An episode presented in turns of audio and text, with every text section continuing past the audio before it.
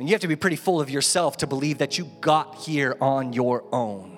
I mean, it's the American dream. America, we're very good at taking things that don't belong to us and making them ours and feeling entitled to it. Whether it's the land, the customs, other people's resources, we take it and then we feel entitled to it. It is ours, but in reality, God says it is His.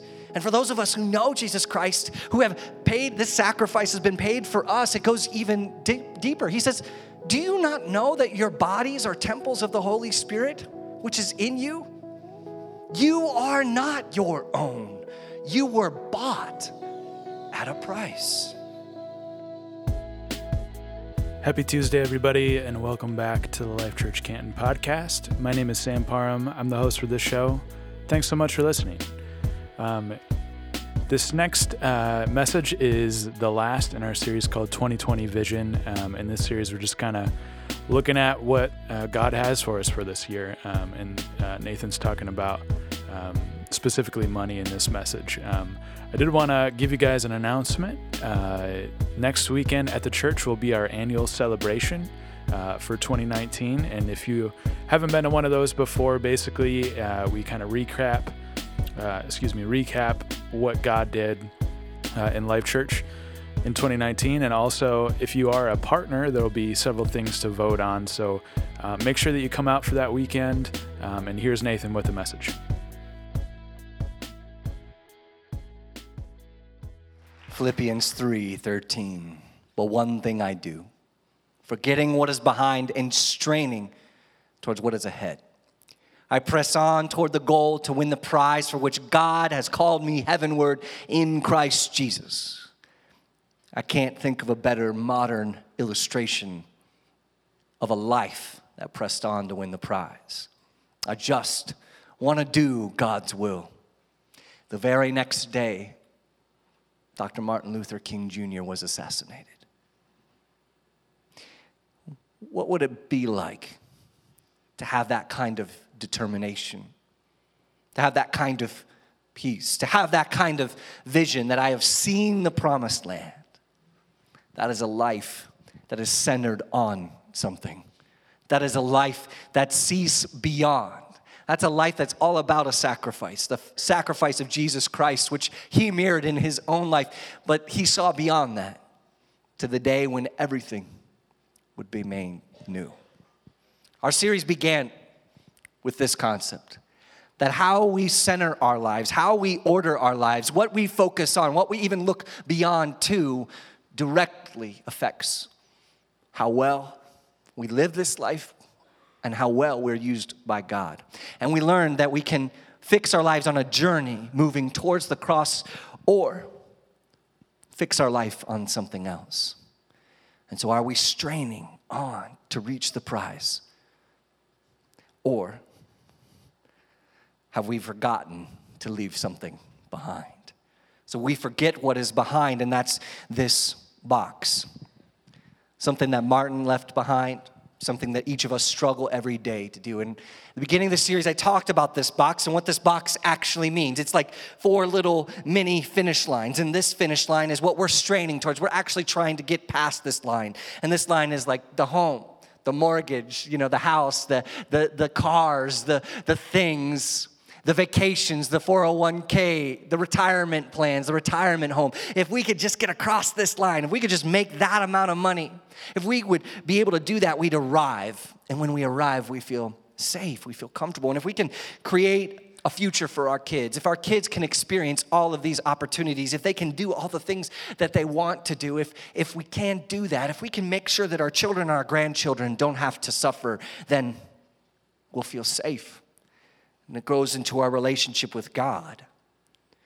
That if we can know God just enough to not hurt, if we can know God just enough, that if we can make sure we do the things that make us a good Christian, like not swearing and not watching the wrong movies and, and doing the right things at church, if we could just get across that line, then we would be safe with God and God would take care of us and would give us comfort. These lines continue to grow and grow and grow. And, and maybe this line for you is finding that community of people, whether it's the church that, that makes you feel comfortable, or it's the people that you live life with that make you feel comfortable, or whatever it is. In all of our life, we're trying to get into this box and arrive. And we believe that if we just got there, then we would be secure, that we would be safe, that we would be comfortable. And our lives either are about the cross or they are about the box. We're talking about something today. We're talking about money, and money is a tool. You know, that money is just a tool. It provides the ability to find worth, security, and comfort. It buys those homes. It, it gives our kids those education. It gives us the prestige that we really want, that place in the community it gives us the ability to not feel powerless. Money is simply a tool. I want to tell you about a story about a man who used the tool of money and hard work to arrive. His name is Vinh Chung. Vinh Chung grew up in Vietnam and he was a young kid at the end of the Vietnam War. His parents owned a multi million dollar rice business over there, but it was taken from them and they were threatened and they had to leave. So they put all of their family, along with other families, into a boat and literally just tried to make it to a different country. I don't think we have anything that compares to that in our country right now, but they just tried to make it and they showed up in Malaysia. But first, they had to make sure that they overcome Thai pirates. Thai pirates came and stole all of their money, abused them, and beat them, and then left them in the boat. And they arrived finally after this long journey in Malaysia. And before they could even get onto the shore, they were taken by the Malaysian army. The Malaysian army beat them, marched them, and kept going until they put them back into four new fishing boats, one of which you see here. But these fishing boats didn't have any means of movement. They didn't have an engine, they didn't have anything. They just dragged these four fishing boats into the middle of the ocean, towed them out there, left them to die. 10 days. 10 days without food or water. The mothers were talking about whether they were going to drown their own children so that they wouldn't have to suffer anymore. And Vinh Chung's father prayed that God would show up.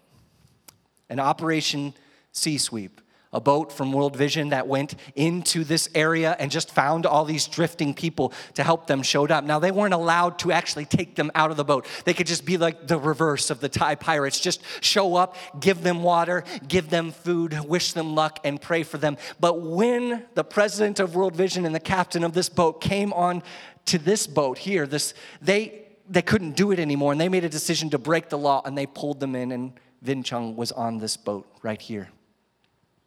That was his life. He was rescued out of the water. And he and his 11 siblings made it to Arkansas, out in the middle of nowhere. And his parents, who used to be multi million dollar business owners, worked multiple minimum wage jobs for almost the rest of their life. Things weren't easy. They worked hard to build a home. You think that you have enough clothes. Well, he had eight brothers. They had one bedroom and three beds, meaning if you didn't get to bed on time, you got, were sleeping on the floor. And when you woke up in the morning to go, you didn't have your own clothes. No, there were baskets of all the clothes that all the boys had together. There was a basket, basket of socks, a basket of underwear, and a basket of shirt, and a basket of pants. And you got what you got. That was his life. Striving about as far from this box as possible. But over years and hard work, all 11 of those children went to college, many of them to Ivy League schools like Harvard and Yale. They went to medical school, got master's degrees. They became doctors and lawyers and engineers and teachers.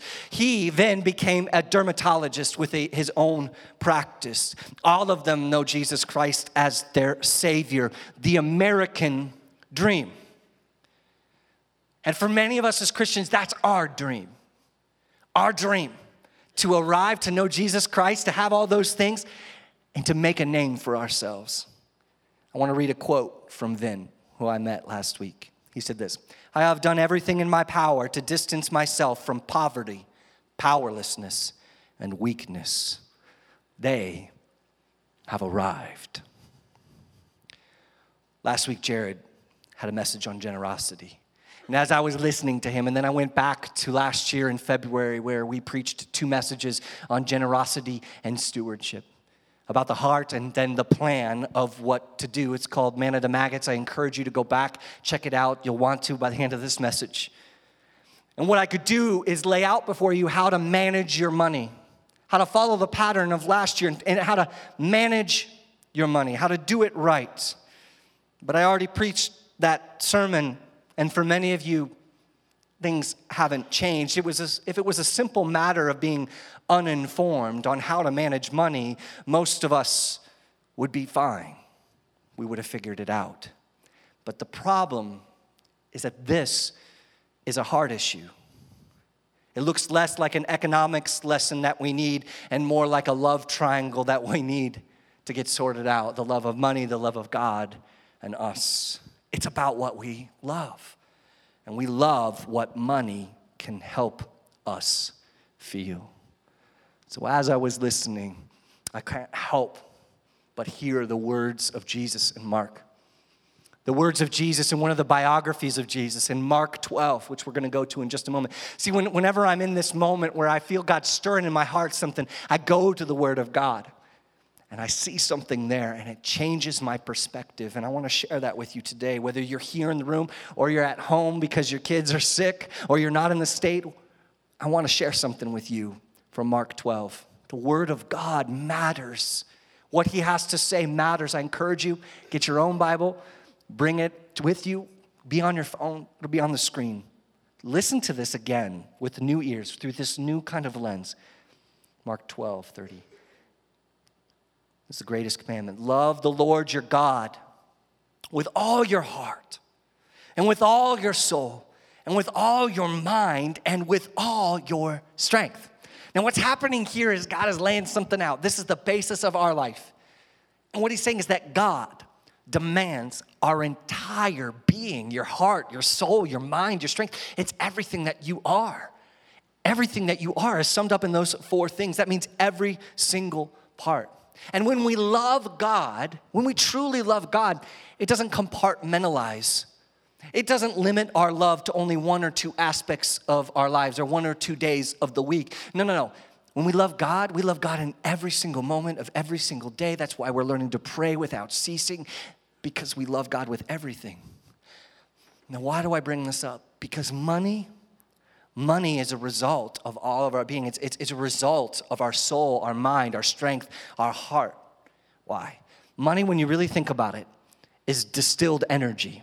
Money is distilled energy, meaning energy that's put into this paper form. It's hard work converted to paper. And where does it come from? Well, the energy, right, as you learn in school, starts with the sun, which is essential to life on earth. And because of that life on earth, the land, and its resources, what we stand on, what we breathe, everything is created. So this energy is already starting to distill down into making us able to eat and move. But it goes beyond that. Not just that, but the wood, the, the minerals, the metals, the precious resources that make up everything we interact with, including the phone that you're on, not paying attention to what I'm saying right now the computers we work on, the carpentry tools, the wrenches, the books that we read, the electricity, all that we consume begins with the world around us.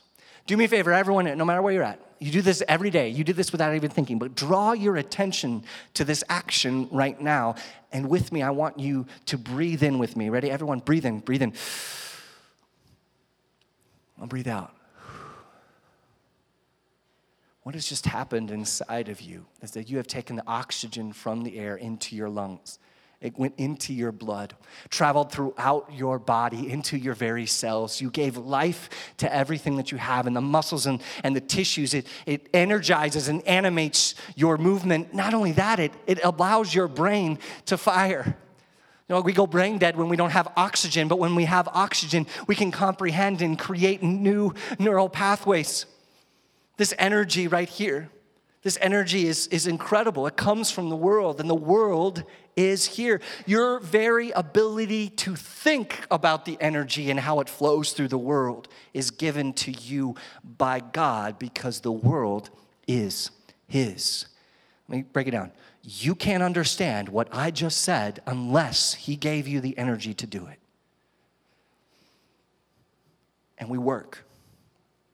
We work hard, we strive, and we grow, and we take the energy around us and we distill it down. We take the care and energy of our parents and we distill it down in our community, and we learn and we grow and we make a name for ourselves. We work hard, yes. We're good at that in Detroit. We work hard. We pay our dues. We get a job. We get paid the energy of the world, beginning with the sun, distilled down into our hands. And when all of that happens, we hold it, and what do we call it? We call it mine. But it's the height of arrogance to think that this distilled energy in your hand is only yours it's intellectual laziness. It's a finite and narrow understanding of the universe and the world. And therein lies the heart issue. The Lord says, I own a cattle on a thousand hills. The world and all of its fullness are mine. And you have to be pretty full of yourself to believe that you got here on your own. I mean, it's the American dream. America, we're very good at taking things that don't belong to us and making them ours and feeling entitled to it. Whether it's the land, the customs, other people's resources, we take it and then we feel entitled to it. It is ours, but in reality, God says it is His. And for those of us who know Jesus Christ, who have paid, this sacrifice has been paid for us, it goes even deep, deeper. He says, Do you not know that your bodies are temples of the Holy Spirit? Which is in you, you are not your own. You were bought at a price.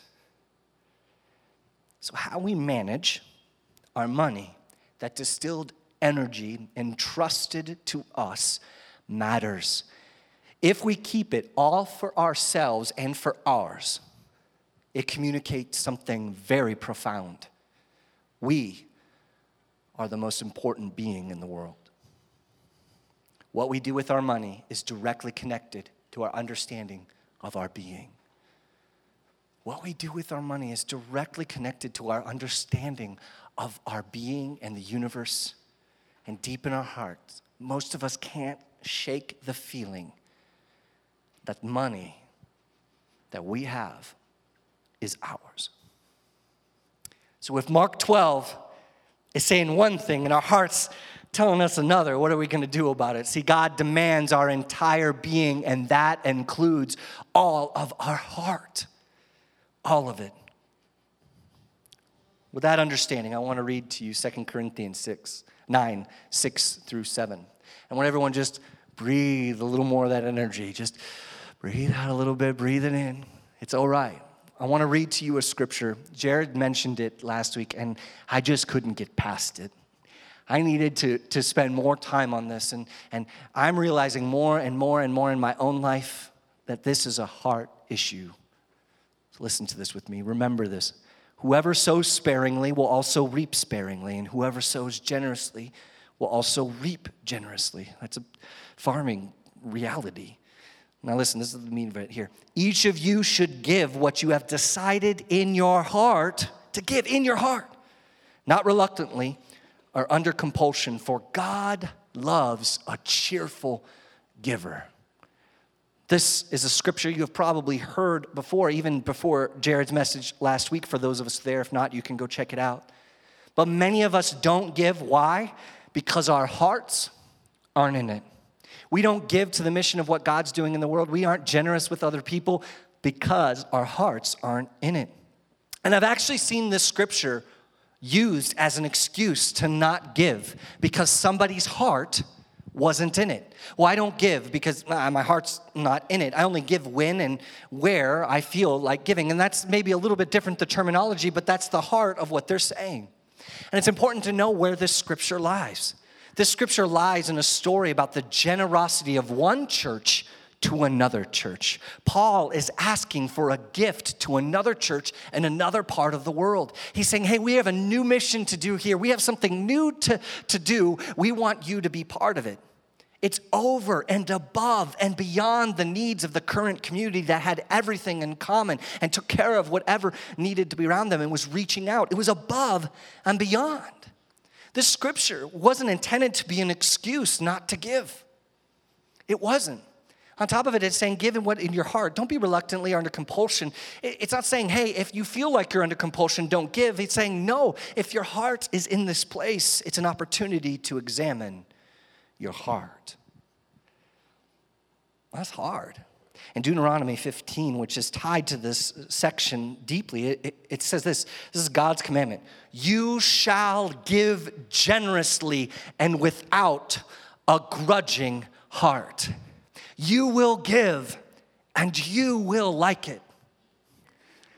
You will eat your vegetables and you will like it. Anyone heard that growing up? Four of you? That's what's wrong with our nation right now. I just, I'm kidding. I said this, I, I had this in the message, and last night I said this to my children without remembering it. Like, you'll eat your vegetables and you'll like it and you'll stop talking, right? but it's this idea of like, well, well, that makes sense for kids, but like, you can't tell people how to feel. And your feeling is really, really important. What has happened in our world and in our culture that has infiltrated the very church is that our feelings have become the most important thing about our being more important than what God has to say. Why is it on the same side of that that we feel like we have no control of our emotions? We've surrendered to that. When did it go? For the most important thing of our being is feeling. Uh, when did it go from I think, therefore I am, to I feel, therefore I am? When did we become slaves to our feelings?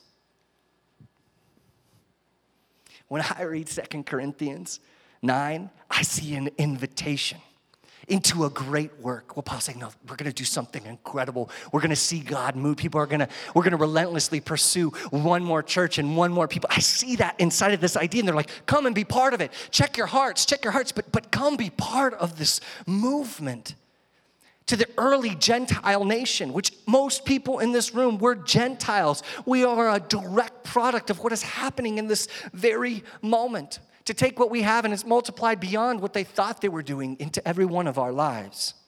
I see an invitation to examine our hearts so that we can live into the burden and responsibility and honor of giving to further the mission of God on earth to make all things new. See, giving isn't a feeling at first, it's an attitude that is chosen. And it manages our hearts, it shepherds our hearts. So, why don't we give? Because our hearts aren't in it. We haven't chosen it. We're not able to love God with every part of our being as Mark calls us to, because he says, I want your heart. I want your heart too.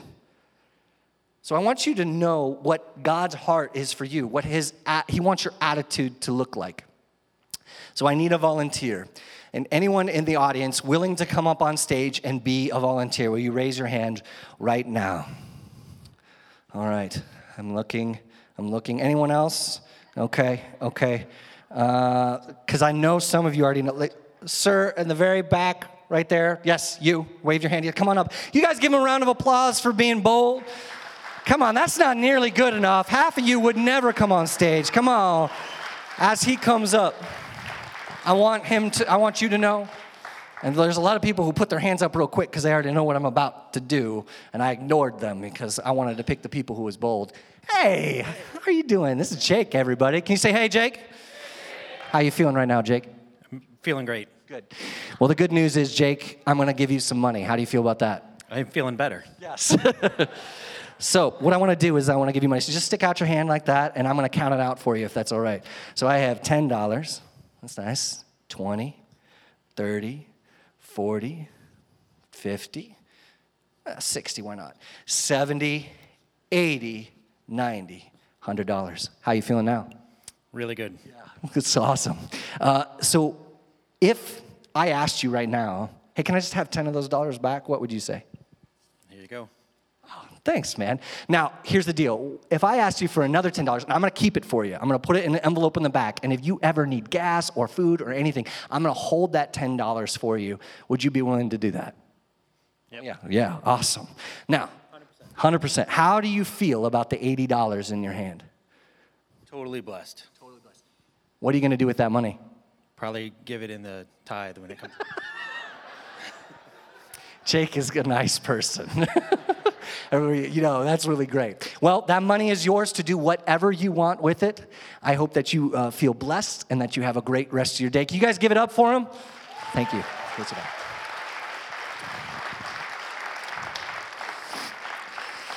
How many of you would have raised your hand if you knew that was about to happen? Y'all don't need money? Okay. Uh, Jake is Jake is awesome. He has such a good heart. Uh, the previous two services, you can always come back next service and raise your hand, right? Uh, the previous two services, one of them needed gas, one of them needed food, and it was blessed them for it.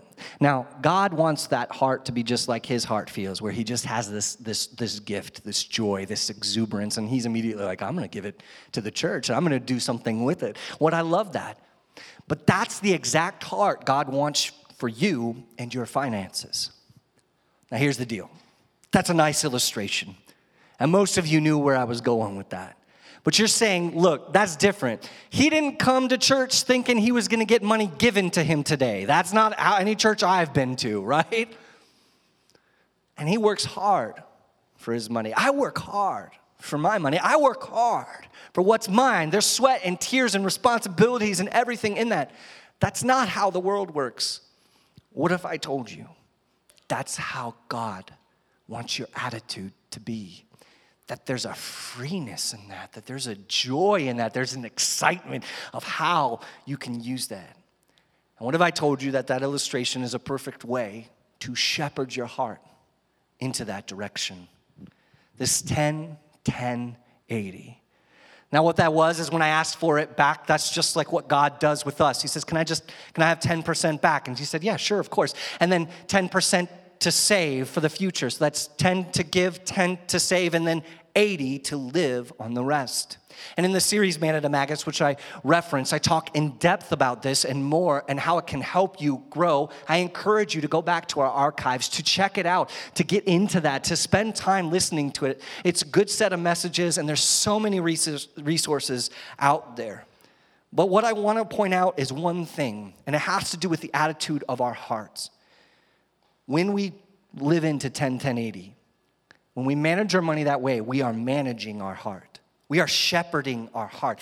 When we intentionally steward our finances, we are shepherding our heart.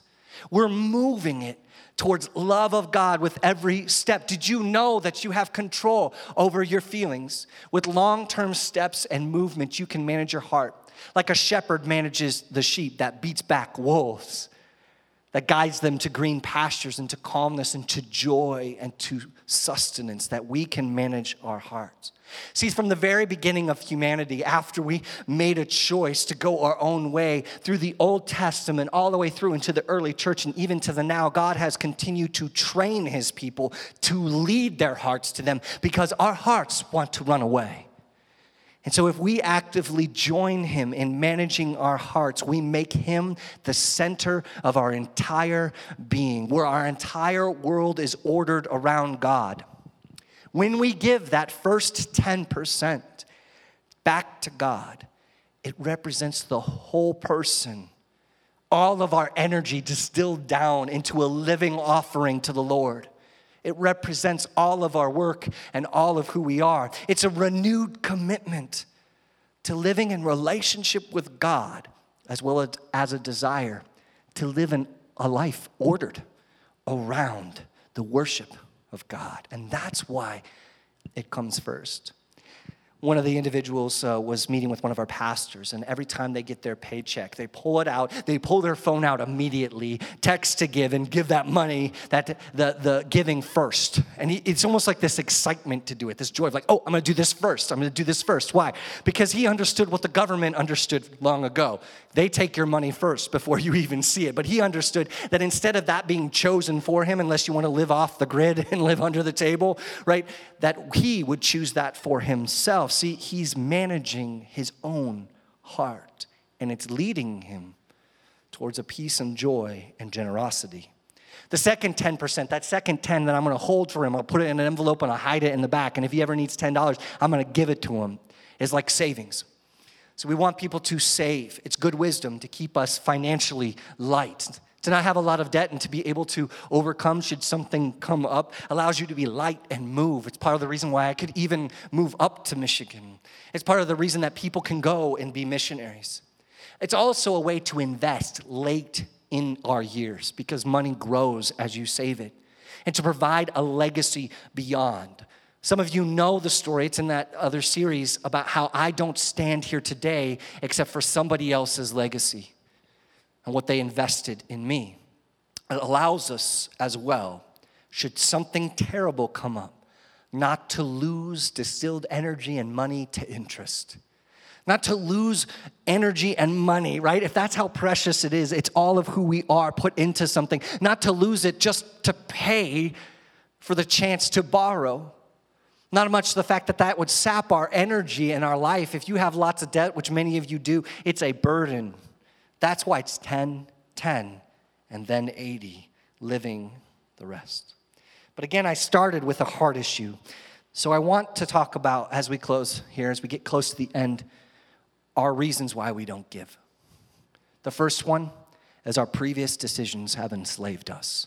Many of us struggle to give, much less tithe, much less become generous beyond because we struggle to make this month's rent, or let's be honest, last month's rent. Because we're in debt up to our eyeballs. I don't know how you got there, whether it was a bad decision or it was just life that came out of you out of nowhere because life happens. But many of us are under the burden of debt. So we don't give because we don't feel like we can give anything. And we have very real responsibilities. There's a reason why the, the, the borrower, slave, to the lender. And so I want to encourage you to sign up for Financial Peace University.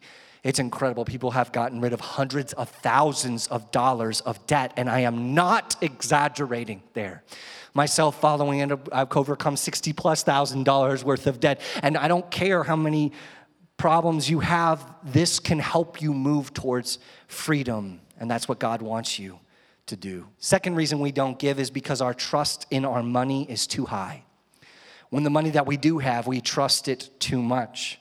How do I know that this is the case? How do I know that trusting in our money makes it really hard for us to love God? How do I know that? Well, I've seen it, but there's a church in Korea that I visited that grew from 150 to 90,000 in the span of one pastor. 150 people to 90,000 people. They have thousands of churches in almost every country and province in Asia. That's one of their goals. And they told us from their own experience that there is a great barrier to their mission and to the mission of Jesus Christ. And I'm thinking, okay, Asia, you've got Russia, you've got India, you've got all the East Asia, you've got Australia, just the different ways of living, the different languages. It must be one of those. It must be that those are the issues that what they're doing in Korea isn't translating in Australia or isn't translating on Mongolia. It's a, no, no, no. They said, you know what the number one barrier is? How much money the make, people make. He says, in countries where the gross domestic product per capita, which means all the money of the whole country is broken down to individual, when that is $30,000 a year or more, when that is $30,000 a year or more, it is extremely hard to grow the church and to bring people to faith. Why? Because their trust and their money is too high. Anyone who went through the Great Depression, who we have very few of those left, understands that money, at least the way we do it, is a lie. And it could be taken from you in a moment, but yet we have placed our trust in it. The other side of it is if they make th- under 30,000, that same number under it, they almost can't keep up with the growth of people who are being transformed by Jesus Christ. So we don't make 30,000 per individual in America, we make 50. How much harder is it for us? We don't need God, and we like it. We trust our money, not our God. Third reason our love for God is too little. Our love for God is too little.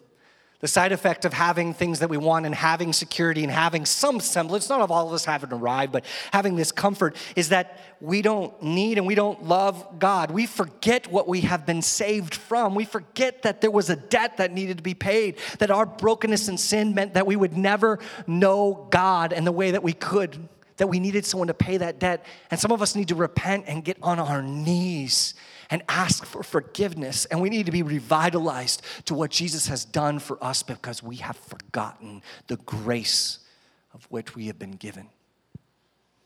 I'm reminded every day that we need that. Second part of that, and, and I encourage you to sign up for the life journey. If you feel like your heart's just not in the right place, you need to be part of the life journey where there'll be people who encourage you and get you excited again and remind you from what you've been saved from so that you can live into what you've been saved for. Finally, I would say in this many of us have grown up under some really bad teaching, or we've adopted some bad views. So some of us, We've got this church line and doing the right things as a Christian down pat. I give, I do what I need to do, I give above and beyond. I've done all of those things. But the reason why I do it is because of obligation or fear. I do it because I've been taught or I believe that if I don't give to God what He is due, then He is going to punish me. You believe that it, it's, it's something out of fear basis. You've been under that, like, well, if you just gave more, you'd be okay. As if God's some kind of vending machine and your life is falling apart because you don't give more. That's box thinking. That we're supposed to pursue God so that we can feel comfort and security and safety. No one of any impact that I can see in this world ever pursued safety. As Bonhoeffer and Martin Luther King Jr., all of these individuals, they pursued something else. So, what I'd say for you don't give out of obligation, but give towards participation. Just like these individuals were told in Corinthians, give towards something, towards this movement of what God is going to do. Check your heart and go after it.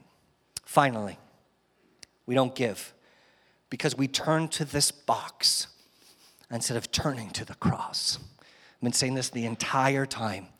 But we think that it's this is what life is about instead of this. I told you at the very beginning of the message that it's time to step out. That until you step out, you won't realize that that's a facade. It's not real. It's not good. That until you step out, you won't believe me that this journey is so much better. And so for some of us, we need to turn away from the box. So I want to return to Vinh Chung, who arrived. So Vinh Chung, later in his life, he has a family now, and he realizes that World Vision is part of the reason why he's here today. So, not sure 100% his motivations, but he said, you know what, I'm going to participate in what World Vision's doing. And so he adopts a child in Cambodia, travels to Cambodia, sees the brokenness and the pain and the hurt there, and he's wrecked by it. Absolutely wrecked by it. Wrote a book about this entire experience if you ever want to check it out. But he said this to live a life of comfort is not enough. After this visit, he began to sponsor more, but then he came back and he looked at his business and said, It's time to grow our business. He time to grow our business so that their impact could be magnified. Through their business, they sponsored two more programs one in Rwanda for economic development, and one in Cambodia, Cambodia to support vulnerable children. Then they launched a new cosmetic arm of their dermatology practice. All of the proceeds benefiting children and women overseas who are at risk. Then they added even more offices to support the poor in their local community. What kind of thinking is that? American dream is to build an empire so that you can provide for not just yourself, but those kids That's what the American dream is all about. Who comes back and says, we got to triple the size of our business to make a difference somewhere else? People who understand it's not about arriving. That's out of the box thinking. Hmm. There's their family. And they're a little bit older now. But as I was calculating up and listening to them, their children alone have raised around a quarter of a million dollars for kids overseas. Doing more than anyone has ever done at their age, raised it by running marathons and climbing literal mountains. The youngest son, I think it's the one in the very center there at the bottom, he's a little older now. He, he gives his allowance. He takes every penny of his allowance every month and he gives it to support a child overseas. If that isn't a picture of what we should do, take the distilled energy that God has allowed us to do to make an impact in the world, I don't know what is. But on top of that, he got so moved and was so transformed and realized that comfort is not enough that he asked for a job at their medical practice just so that he could pay to support another child. That is legacy. That is impact. And I want nothing more for your children, for my children, for my heart, than to have this same heart. He could have spent his whole life pursuing this idea of arriving, but instead, he looked and said, How can I pursue Jesus Christ best? How can others know him? I want to read the whole quote from him again. Because when you take something out of context, you miss the point. But he said this to, to a group of us last week I have done everything in my power to distance myself from poverty, from powerless, and from weakness. And yet, it's in those very places where I have felt God most deeply. 2 Corinthians 9, 6 through 9. Remember this. Whoever sows sparingly will also reap sparingly. And whoever sows generously will also reap generously. Each of you should give what you have decided in your heart to give, not reluctantly or under compulsion, for God loves a cheerful giver. And God, He's able to bless you abundantly, so that in all things and at all times, having all that you need, you will what? You will abound in every good work. We have a work to do, church. We better get about it. Manage your finances and shepherd your heart. Manage your heart pursue freedom from debt. Then live into 10 10 80, but see those as the training wheels for something greater. Not surviving, but impact. And God will give you everything that you need so that you can participate in the very work of the cross. Will you stand with me? I need you to listen right now. When we talk about money, like Jared said, it is a talk about emotions. So, what I want everyone to do is close their eyes. And I want you to open your hands physically. I'm not looking, I won't even see. No one will see. Everyone's eyes are closed. And what you do when you open your hands, whether it's just down at your pockets, real small, if that's all you want to do, or it's up in the air, you are showing God that my heart is open. The barriers are open. I'm to let myself be vulnerable to you for just a moment. I'm to let you speak to me, God, and all the things I have put up to make me feel safe, I'm to let them be bare. And God is in this moment, He is here, and He wants to speak to you. Let me pray over you. God, I pray I pray against shame, bitterness, anger, fear. God, reach in, remove those things.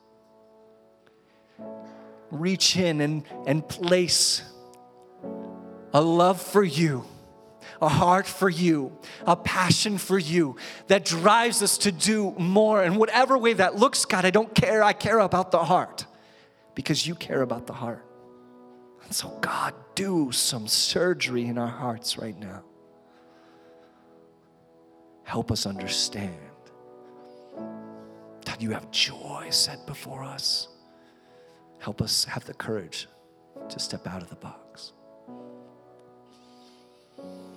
For those in the room who want to follow Jesus after that message,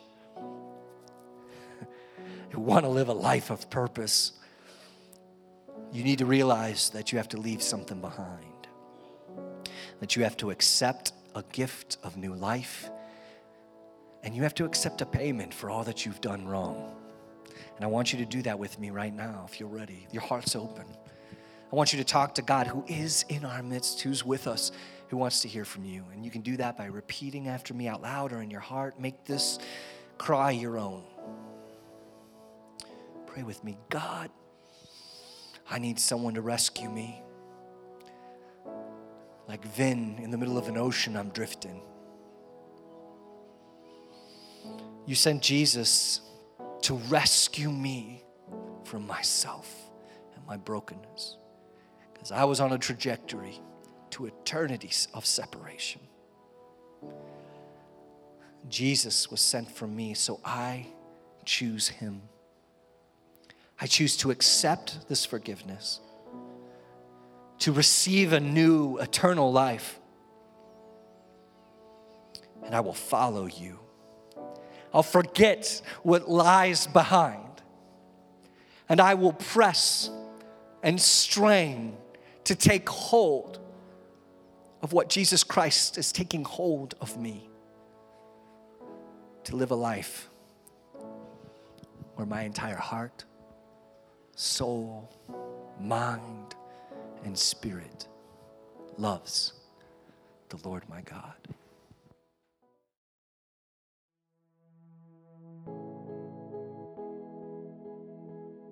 Hey, thanks so much for listening. If you want to find out more information about Life Church Canton or other churches in the Life Church Network, you can text I'm new to 734 349 3475 or fill out the form linked in the show notes below, and someone from the church will reach out to you with more information. If you came to Life Church for the first time this past weekend, we would love to know about it.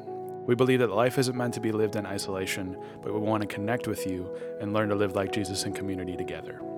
If you want to email the show, you can do that at podcast at lifechurchcanton.org. You can subscribe to this show on Apple Podcast or wherever else you might be listening to it. Um, and if you're enjoying it, please share it with a friend and leave us a review. Once again, my name is Sam Parham, and you've been listening to the Life Church Canton podcast. Have a great week, everybody.